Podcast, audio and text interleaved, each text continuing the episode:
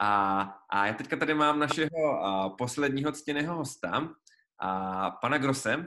A pan Petr Gross vybudoval půl miliardovou firmu úplně eh, od počátku a to díky tomu, že byli jako prudce inovativní v oblasti automatik. A oni v podstatě, pokud máte jaké, je, je, je, je slušná pravděpodobnost, že a nějaký jeho výrobek máte ve svém autě, protože on dodával primárně komponenty do, a komponenty do a svítidel, do, do halogenových lamp a podobně.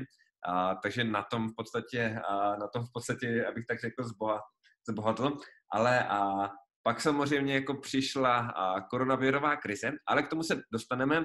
A já možná poprosím a, pana Grosse, aby nám vlastně řekl úplně od počátku, a, jak se mu podařilo tu firmu vybudovat. To je celkem jednoduché, já jsem ji chtěl vybudovat. Takže když jsem ji chtěl, tak jsem k tomu měl i určité předpoklady. Začal jsem tím, že jsme kdysi privatizovali závod lisoven nových hmot, ale to byla trošku chyba, protože nás těch společníků nakonec bylo deset a jak říká klasik, dva lidé v manželství se e, na ničem taky nemusí domluvit. Takže tu firmu jsme prodali a já jsem e, založil novou firmu, bylo to v podstatě na poput Ety Hlinsko, která chtěla v Miloticích nebo v závodě Milotice chtěla vybudovat firmu, která bude vyrábět e, výlisky z plastů protože tam dělala eh, velkoobjemové eh, díly a ty dopravovat a eh, v kvalitě, to znamená bez nějakého podředí, byl problém. Takže oni tady s touto myšlenkou přišli, já jsem do toho naskočil, protože jsem právě tu firmu prodal a začali jsme vyrábět bílé zboží pro Bosch und Siemens Hausgeräte to fungovalo pár roků, bych řekl velice dobře. Eh, začali jsme první rok, to bylo 2001, jsme měli obrat 17,5 milionů a potom se to postupně rozšířovalo, potom jsme dostávali další programy, ale byla tam taková věc, že eh, to bílé zboží a nejenom tady toto se hodně začalo orientovat na Čínu. Takže my jsme ztratili spoustu programů a potom jsme byli v situaci teda jak dál. Naštěstí eh, jsme zjistili, že eh, do automobilového průmyslu vstupuje, vstupují LED diody, osvětlení, No a tam jsme dělali spoustu zkoušek, pár milionů jsme investovali do zkušebních forem a tam jsme se dostali víceméně na špici a začali jsme vyrábět optické díly pro světlomety a zadní skupinové eh, svítidla pro dodavatele automobilového průmyslu, to znamená Varok, Automotive Lighting, Koito, eh, Hela a tak dále. Bylo to dobrý, my jsme měli know-how, my jsme v podstatě dobře eh, fungovali a prostě se to dařilo a dá se říct, že z těch 80 lidí, který jsme měli před nástupem tady této eh, výroby, tak jsme se dostali během pár roků zhruba na 300 zaměstnanců. Uh-huh. A jak se vám to podařilo, dejme tomu, jako takhle rychle škálovat tu firmu z 80 na 300 zaměstnanců? To je vyloženě věc uh, techniky.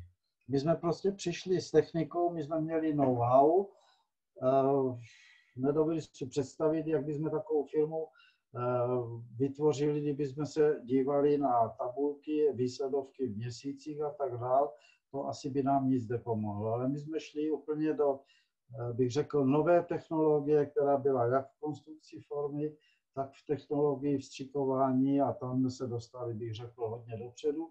Získali jsme eh, důvěru u našich zákazníků, no a potom samozřejmě chodila jedna zakázka za druhou. Mhm. A jak se vlastně jako jedná, dejme tomu, s takovými ohromnými koncerny, jako když chcete získat zakázku nějakého opravdu jako mamutího koncernu, tak a koho tam oslovíte, nebo jak si vyberete, za kým jsme, to jsme nějak neoslovili, my jsme se už předtím dostali do automobilového průmyslu, ale do těch běžných výlisků.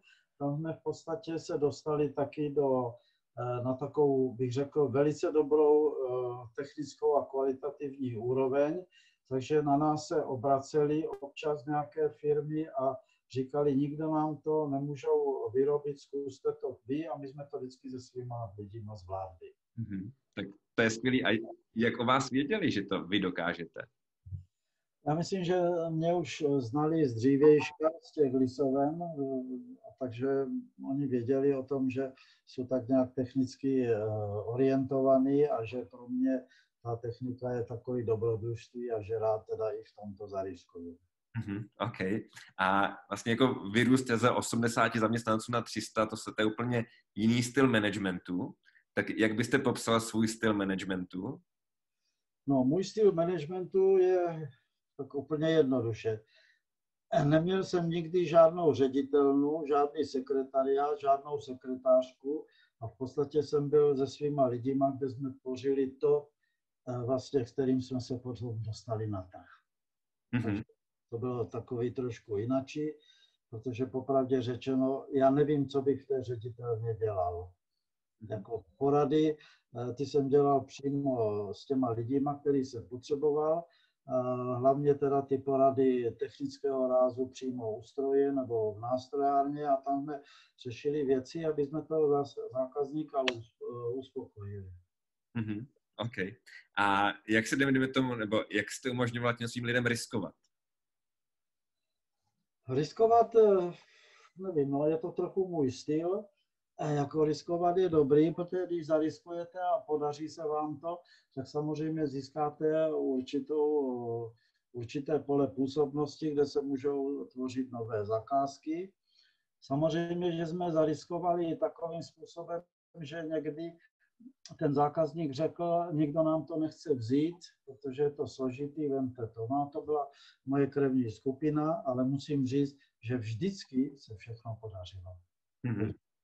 To riskování samozřejmě je svým způsobem nutný, ale, ale ten, kdo neriskuje, tak ten zůstane, bych řekl, trochu v té obvyklé, na té obvyklé úrovni a nic nového nevytvoří. Mhm. A jak jste, dejme tomu, povzbuzoval i své zaměstnance pro to, aby riskovali? Moje zaměstnanci to měli celkem se mnou jednoduchý, protože já jsem jako řekl, že do toho a do toho projektu půjdeme, i když je to složité, když je to náročné. Moji lidi mi řekli všechny možné úskaly, které to může přinést, ale zvolili jsme nějakou cestu a já jsem řekl, a zodpovědnost je na mě a vy si nedělejte žádné starosti a na tomto eh, projektu pracujte.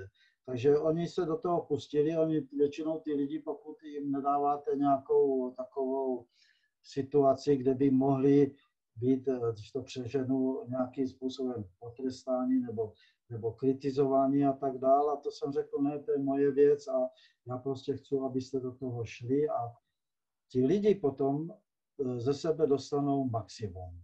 Prostě oni jsou, eh, oni jsou bez rizika, ale oni můžou tvořit a samozřejmě ti konstruktéři, technologové, oni rádi tvoří, protože taky proto to dělají a dosáhli se vždycky perfektní výsledky.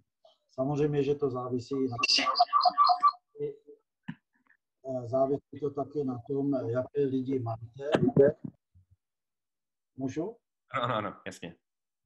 Záleží na tom, jaký ty lidi máte.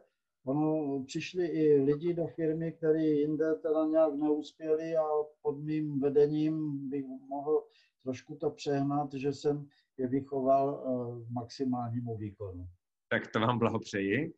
A čím si to vysvětlujete, že jste eh, je tak vlastně pozvedl? No to, my jsme byli tým vždycky. My jsme byli tým, já jsem, já jsem zakázal jakýkoliv eh, způsoby, nejsme ani národní škola, nejsme ani policajti, my musíme vytvořit tým, který bude tvořit pro zákazníky a samozřejmě tím si taky můžeme leco nechat dobře zaplatit. Mm-hmm. Takže eh, bylo to, byl to trošku jiný přístup. Bylo zakázáno eh, jakékoliv tresty, protože já občas udělám nějakou chybu a jiní mají na to taky nárok.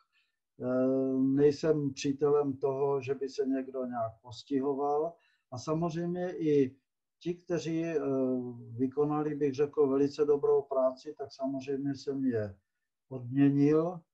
Ale bez toho, že bych měl nějaký, já nevím, nějaký regule pro nějaké odměňování nebo prémiový řád a tak dále. To jsem prostě nedělal, protože já jsem byl většinou ve firmě, já jsem viděl, věděl, co se dělá a samozřejmě, že to je možné u těch menších firm, u těch velkých firm, ten generální ředitel, ten nemá šanci, aby to všechno uh, řekl, posoudil.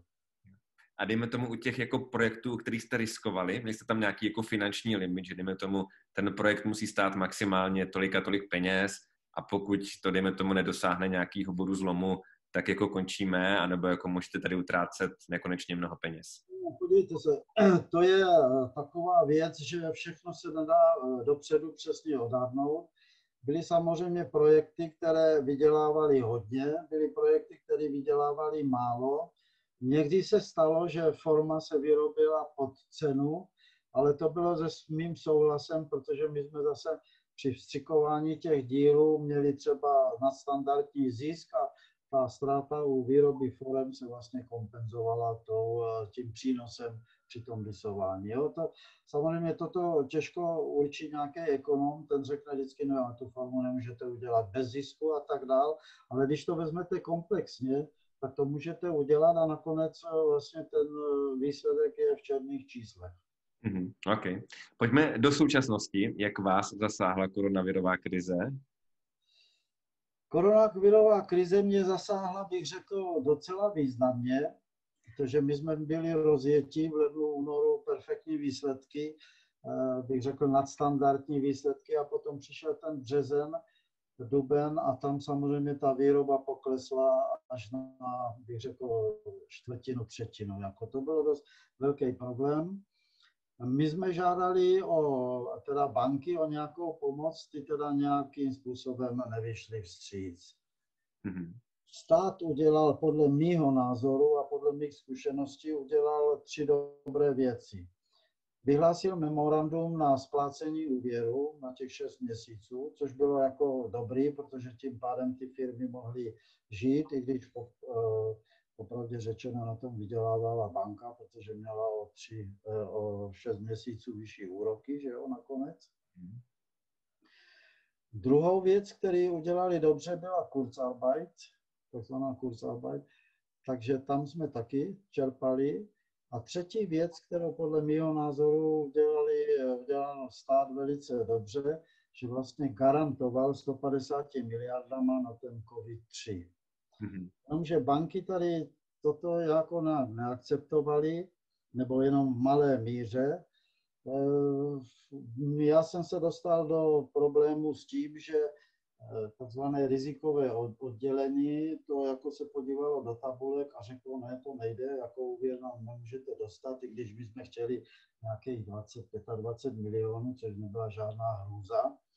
Ale nakonec zjistíte, že eh, v tom rizikovém oddělení sedí, já to teďka řeknu obrazně, sedí nějaká účetní nebo nějaký účetní a ty nevědí absolutně nic o té firmě, nevědí jaký tam má know-how, jaký má zákazníky, jak ti zákazníci, jakou mají budoucnost a tak dál. Nevědí vůbec nic a jenom se dívají na nějaké výsledky, tabulky a v podstatě nejsou schopni eh, objektivně posoudit, eh, jaká ta firma má, má možnosti do budoucna. Nebo jinými slovy, my vyrábíme, nebo já už to není moje firma, já jsem ji prodal, ale my jsme vyráběli v podstatě pro všechny automobilky, jsme vyráběli optické díly do osvětlení eh, světlometů a zadních skupinových svítil.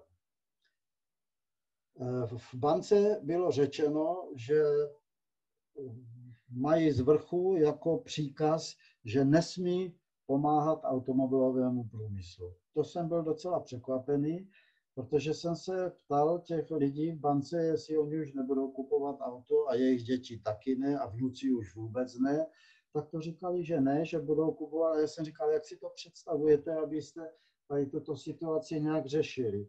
No, že by měli pomáhat všichni. No to je úsměvné, protože v takové situaci, kdy stát jako vyšel s tím, že bude pomáhat a banky nakonec to posuzují v situaci, jako kdyby žádný koronavirus nebyl, tak to je trošku smutné a samozřejmě to hospodářství a některé ty firmy z toho budou mít nějaké, bych řekl, neblahé důsledky.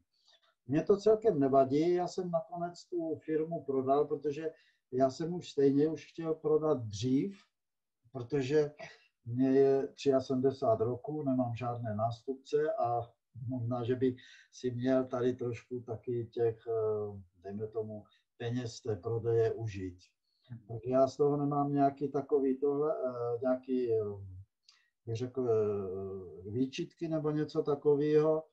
Horší samozřejmě, jak ta firma dopadne, protože to koupila skupina, kde se vlastně všechno hodnotí jenom ekonomové, není tam žádný technik, nemají vůbec představu, co by se v oblasti výroby forem, střikování plastu a tak dále mohlo dělat. Takže to je otázka, jakým způsobem to půjde dál.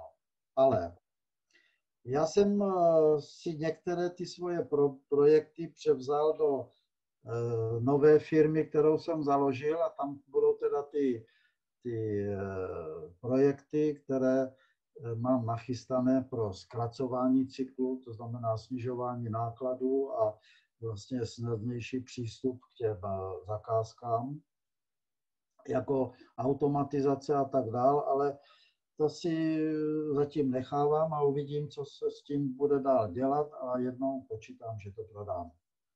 Jak se vlastně prodává firma v době krize? Kompromis jako ten, který to kupuje, si vědomí, že tam jsou eh, nějaké ty eh, ekonomické nedostatky, jako třeba cash flow nebo takový. No a samozřejmě eh, musím říct, že ti, kteří, ti zájemci nejsou hloupí a dovedou to nějakým způsobem využít. A jak, je to vždycky nějaký kompromis. Jak, jak jste vlastně jako hledal kupce pro tu firmu? Myslím? Jak jste hledal kupce pro tu firmu? Já jsem nehledal nějak kupce, protože já jsem měl zájemce, který už několik roků se o tu firmu zajímal, protože ta firma byla nadstandardně, bych řekl, vybavená, čistá, jako když děláte optiku, tak samozřejmě tam nemůže být špína a tak dál, takže je to krásná firma. Oni o to projevili zájem, už bych řekl, více roku dopředu a když prostě to tady přišlo, tak jsem říkal, no tak pán Bůh mi to poslal, prodám to. Mm-hmm. A doporučujete třeba při prodeji firmy používat eh, služeb nějakých poradenských agentur? Já jsem něco zažil už v minulosti a ta poradenská agentura samozřejmě funguje, bych řekl, jenom ve svůj prospěch. Oni řeknou, dej nám, já nevím, půl milionu, my ti zeženeme kupce a potom od toho jdou pryč a vy s tím kupcem musíte vlastně dojednat všechny možné podmínky. A pokud ten kupec nakonec zjistí, že eh, to není ono, co si představoval, udělat due, eh, due diligence a tak dále, a potom samozřejmě můžete další dělat nějaký kompromisy, ale může to končit i tím, že on to prostě nekoupí a musíte znovu žádat o někoho, aby, eh, aby v podstatě sehnal dalšího zájemce. Mm-hmm. To, Samozřejmě tady ty poradenské firmy jsou chytré, oni to dělají docela dobře. Já osobně si myslím, že kdyby člověk eh, oslovil nějaký třeba ministerstva nebo, nebo zahraniční ambasády a tak dále, že má eh, že chce prodat firmu a tak dále, možná, že by spoustu zájemců získal, jak v Evropě, tak možná Čína, Rusko, Amerika a tak dále. Takže je otázka, do čeho si ten příslušný majitel, na co si troufne. Okay. A ta vaše firma se dostala do problému z hlediska cashflow, že ano, že tam bylo propad nějakých 70%. A když se na to dneska díváte, dejme tomu jako zpětně půl roku, je něco, co byste dělal jinak, ať už na jaře, nebo dejme tomu v předchozích letech? To bych řekl skoro ne, protože samozřejmě někteří říkají, že jsme byli přeuvěrováni a tak dále, ale to je eh, taková, bych řekl, otázka do diskuze. Jestli přijde eh, zákazník, který chce od vás eh, nějakou výrobu a vy řeknete, já nemám kapacitu, tak vlastně dosáhnete jenom toho, že on půjde někde jinde a protože vy máte tady na tuto výrobu určité know-how, tak vlastně to know-how se postupně naučí konkurence. Takže si můžete vybrat. Buď budete eh, podporovat konkurenci, anebo budete brát ty úvěry. Já jsem v tom neviděl nějaký zásadní problém, ale nikdo z nás, podle mého názoru, horko těžko předpokládal, že ta korona pandemie se takým způsobem rozšíří. To prostě nikdo nepředpokládá, že najednou nebudou restaurace, hotely, nebude turismus, eh, lidi přestanou kupovat auta, fabriky se zastaví a tak dále. To jsou prostě věci, které horko těžko nějaký podnikatel takhle nějak, že by se díval do křišťálové koule a řekne, jo, příští rok to bude takový, to prostě neexistuje. Ani žádný ekonom to nemůže jako toto předpokládat. Ale přesto si myslím, že to, co udělal stát, to znamená ty tři věci, memorandum, Kurzarbeit a ručení ve výši 150 miliard, bych řekl, že to jsou docela dobré věci. Ale jak jsem říkal, tady podle mýho názoru značně zklamaly banky. Jo. To znamená, že stejně byste doporučoval jako firmám, který chtějí rychle růst, aby si brali ty úvěry když přijde ten zákazník a oni potřebují rychle rozšířit výrobu nebo nabrat zaměstnance nebo něco takového, že za ten risk to stojí. Protože eh, víte, eh, snižovat náklady, samozřejmě to jde, můžete propustit lidi a tak dále. Ale ty lidi budete jednou potřebovat. A protože to jsou lidi, kteří něco umí, kteří jsou v té firmě naběhnutí, třeba nástrojaři a tak dále, zhánějte potom další náhrady. Mm-hmm. To strašně složité. Jako to není tak úplně, že je to černobílé, tam prostě té šedí nebo těch odstínů šedí je strašně moc. Já se teďka bavím spíš o těch jako dobrých letech, kdy přijde za vámi ten zákazník a řekne, hele, mám tady pro vás novou zakázku, ale vy nemáte, dejme tomu, ty prostory nebo stroje nebo a, technologii, lidi a tak dále a musíte si vzít ten úvěr pro to, abyste tu, tu zakázku získali, že a, ten risk se vyplatí, říkáte. Samozřejmě. Jako jak to řekl tak, kdyby nepřišla tady ta korona pandemie, tak by ta firma fungovala normálně dál, i když teda bych se ji stejně snažil prodat. Uh-huh. A co byste doporučoval podnikatelům, kteří chtějí, dejme tomu, svoji firmu časem předat někomu, co mají dělat, jako řekněme, dlouhodobě, aby to nějakým způsobem šlo? To je, to je případ od případu. Jestli máte, eh, dejme tomu, syna, který si myslíte, že by eh, tu firmu mohl přebrat, ale on má třeba um, hobby, hobby je třeba IT, anebo, nebo hudba, nebo umění, nebo něco takového, tak s tím nemůžete počítat. Pokud je to potomek, který má tady o toto zájem, tak je to dobrý. Samozřejmě může to udělat i tak, že potomek eh, k tomu nemá nějaký žádný zvláštní vztah a nabere si nějakého, dejme tomu, ředitele, který to povede a který mu bude, prostě možnosti je všechno. Jak co dopadne, to samozřejmě ve. Mm-hmm. OK, dobrý. A kdybyste měli ještě, dejme tomu, nějakou poslední možnost říct si něco jako podnikatelům, kteří chtějí, aby jejich firmy rostly a byly inovativní a technologicky pokročilí, tak jakou ještě radu byste jim dal? Jako takovou radu eh, bych dal, že musí vydržet. A hlavně musí vydržet v těch nových projektech. Já to řeknu tak trošku z té historie. On Tomáš Alva Edison vy, eh, vynalezl žárovku. Ale nikdo už neví, že s tou předtím, než tu zárovku v podstatě koncipoval do té správné podoby, tak dělal ne stovky, ale tisíce pokusů a vydržel. A protože vydržel, tak dneska ta žárovka tady od něho je. To znamená, že musí vydržet. Eh, ty podnikatele, kteří tady do toho jdou, je tady strašně moc problémů. Jsou tady vlastní lidi, jsou tady uh, zákazníci, jsou tady banky, jsou tady úřady. Jako pokud to chcou dělat a chcou to rozvíjet, aby to teda mělo řádově stovky lidí, tak je dobrý jako si pořídit eh, hroší kůži. Těžko přežijou.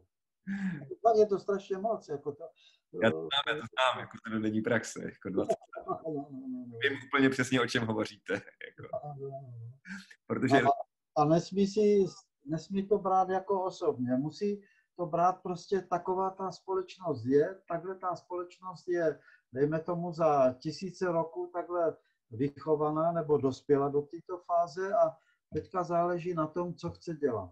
Může samozřejmě i být na, dejme tomu, odborné úrovni, dobré odborné úrovni, potom je pro něho třeba taky dobrý, aby šel třeba dělat nějakého manažera, nebo šel do vývoje, nebo něco takového. A nebo teda chce mít vlastní firmu a chce jako podnikat. Můj syn jako k tomu neměl nikdy nějaký velký vztah, ale když jsme to probírali, tak jsem nakonec došel k tomu, že vůbec není důležité, aby někde vykládal vedu rodinnou firmu. Důležité je, protože život je o pocitech, aby si vybral to, co v životě by chtěl dělat. Mm-hmm. Ano, to je strašně důležitý. Jo, protože jako, ne, já říkám, že to podnikání je tak strašně těžké, že vás musí bavit.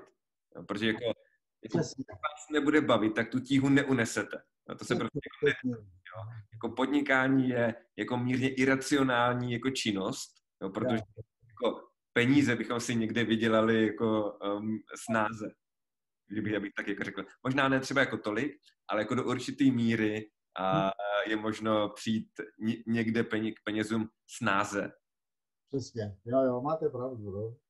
Jako, samozřejmě je to, v životě je to zajímavé. Já jsem prožil bych řekl spoustu takových věcí, teda nebudu mluvit o tom, o té úplné té minulosti, já jsem topil v kotelně a tak dále, já jsem byl nepřítel společnosti, ale eh, neberu to tak jako nějak, eh, bych řekl, vyloženě záporně, protože já jsem chtěl udělat nějakou kariéru a tak jsem se strašně moc učil. Četl jsem jako tu technickou část, jako tohle. Takže jsem se toho strašně moc naučil a Eh, nakonec taková ta zajímavá odměna byla, když přišla privatizace, tak odboráři přišli za mnou, my si přejeme, abys to koupil, my nechceme žádnou kuponovou privatizaci, protože nevíme, kdo přijde. No a tam byla taková ta chyba, co jsme nikdo nevěděli, tak prostě nakonec to koupilo devět společníků, potom jsme přibrali ještě desátého společníka, to byla Gardena, a potom té Gardeně jsme to vlastně prodali, protože Eh, já neříkám, že ty lidi byli špatní, oni eh, nekradli nic takového, ale oni, co se týče podnikání, nikdo z nich nakonec už nepodnikal, kromě mě. Mm-hmm. Tak to vám bylo, že jste to vyřešili. A potom samozřejmě, to je taky krásná, eh, když jsme prodávali lisovny Gardeně, to je taky to je dobrodružství, co všechno se to děje, protože my jsme byli takový, bych řekl, ještě hloupí, neskušení, Eh, potom 89. 90. roce. A můžu říct, že eh, ty západní firmy zkoušeli, potom říkali, tady v Česku možná celým tom vývodním bloku jsou hloupí a tak se zkusili to prostě koupit všechno za babku. Já jsem měl jednu ohromnou výhodu. Eh, já, jsem měl, já mám švagra ve Skotsku, který se zabývá prodejem nemovitostí a nákupem, ale i firem. A on mi uh, řekl, já ti nemůžu poradit, co se týče českých zákonů, ale já ti poradím, co se týče uh, filozofie toho prodeje. No a tím pádem jsme dopadli dobře. A co, co bylo jako to dobré, jako co vám poradil?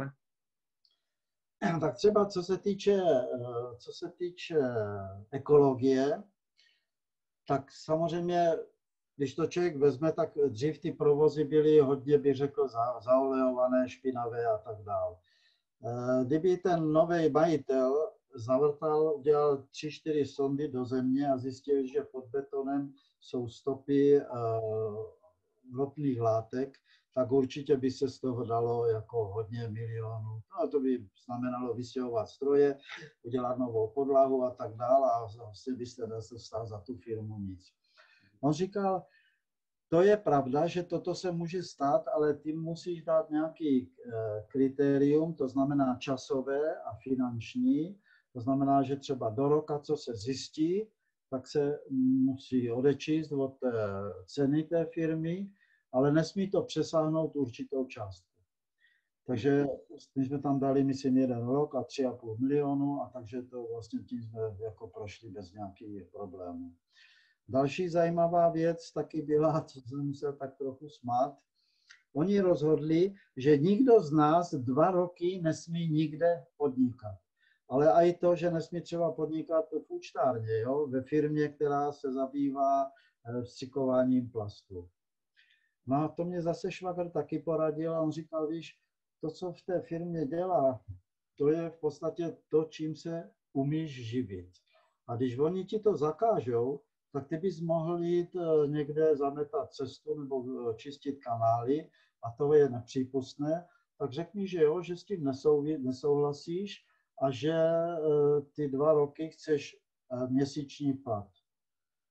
No a samozřejmě, když se ten měsíční plat řekl a ti ostatní společníci se hned k tomu taky přihlásili, tak během dvou minut tento bod ze smlouvy zmizel.